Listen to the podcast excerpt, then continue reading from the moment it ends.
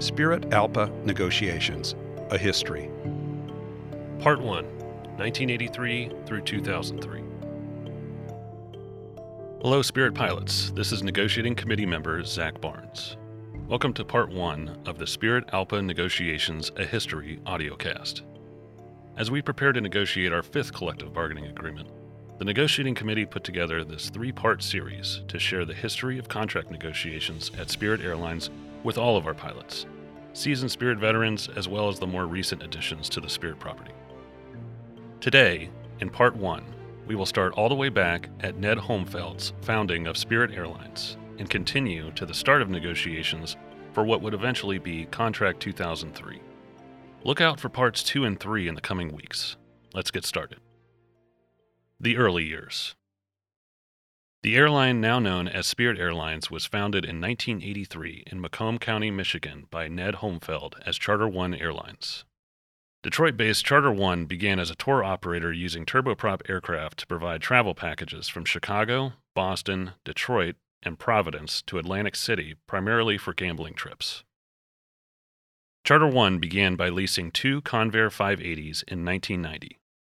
As it began to establish a fleet, it launched daily scheduled service between Detroit and Atlantic City. In May 1992, Charter One acquired four DC 9s and changed its name to Spirit Airlines. In April 1993, scheduled flights to Florida were introduced, and the airline continued its expansion. A few years later, Spirit Airlines would encounter challenges that made it a takeover target, and in 1996, Comair Holdings announced its plans to buy Spirit Airlines. The May 11, 1996 crash of ValueJet 592 into the Florida Everglades threw these plans into disarray, and in July of 1996, Comair backed out of the deal. For the pilots of Spirit Airlines, the Comair purchase was not only an existential threat, but it was also a wake up call. For their rights to be protected, they needed union representation. On September 17, 1996, ALPA was certified as a collective bargaining agent of the pilots in the employ of Spirit Airlines. Contract 99. The pilots elected MEC Chairman Vern Tremble and members of the negotiating committee Denny Duman, Paul DeGrenier, Dave Seitzema, and Cess Reyes. They spent the next year and a half preparing for our first collective bargaining agreement. Negotiations for what would become Contract 99 began in early 1998, with both parties interested in reaching an agreement quickly. Members of the negotiating teams for both ALPA and the company had previous work experience at Midway Airlines, and as a result, much of Contract 99 was derived from the last Midway agreement.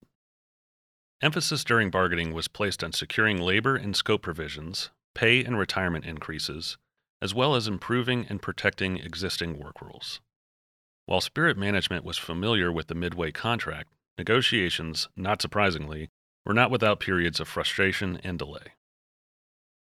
The parties came to an agreement in early 1999, and in March 1999, the Spirit pilots ratified a four year contract that achieved most bargaining goals, including substantial pay rate increases, preservation of key work rules, including the guarantee of four days off between blocks of work days, minimum days off, and minimum guarantee, an 8% 401k match, and many of the health insurance provisions which exist to this day.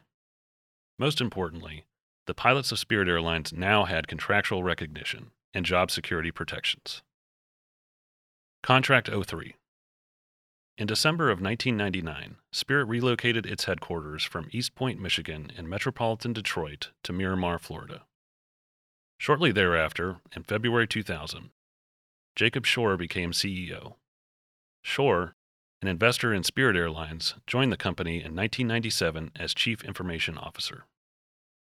Contract 99 was amendable on January 31, 2003. Throughout the first half of 2002, the negotiating committee, Danny Clark, Andy Nelson, Kevin Schmidtke, and Larry Murphy conducted surveys of the pilot group. Negotiations on a new agreement began in July 2002, with the parties' mutual goal of being done by the amendable date. The MEC was primarily focused on improving pay and building on gains made in the first agreement. The biggest fight was Spirit Management's desire to whittle away the four day off language. The parties came to an agreement and signed on the amendable date, January 31, 2003. In addition to an increase in pay, Contract 03 included time off for moving and moving expense coverage, increased vacation and sick accrual, first generation commuter policy, and a change from calendar day rig to duty period rig, including an extra duty periods pay for hotel stays longer than 22 hours.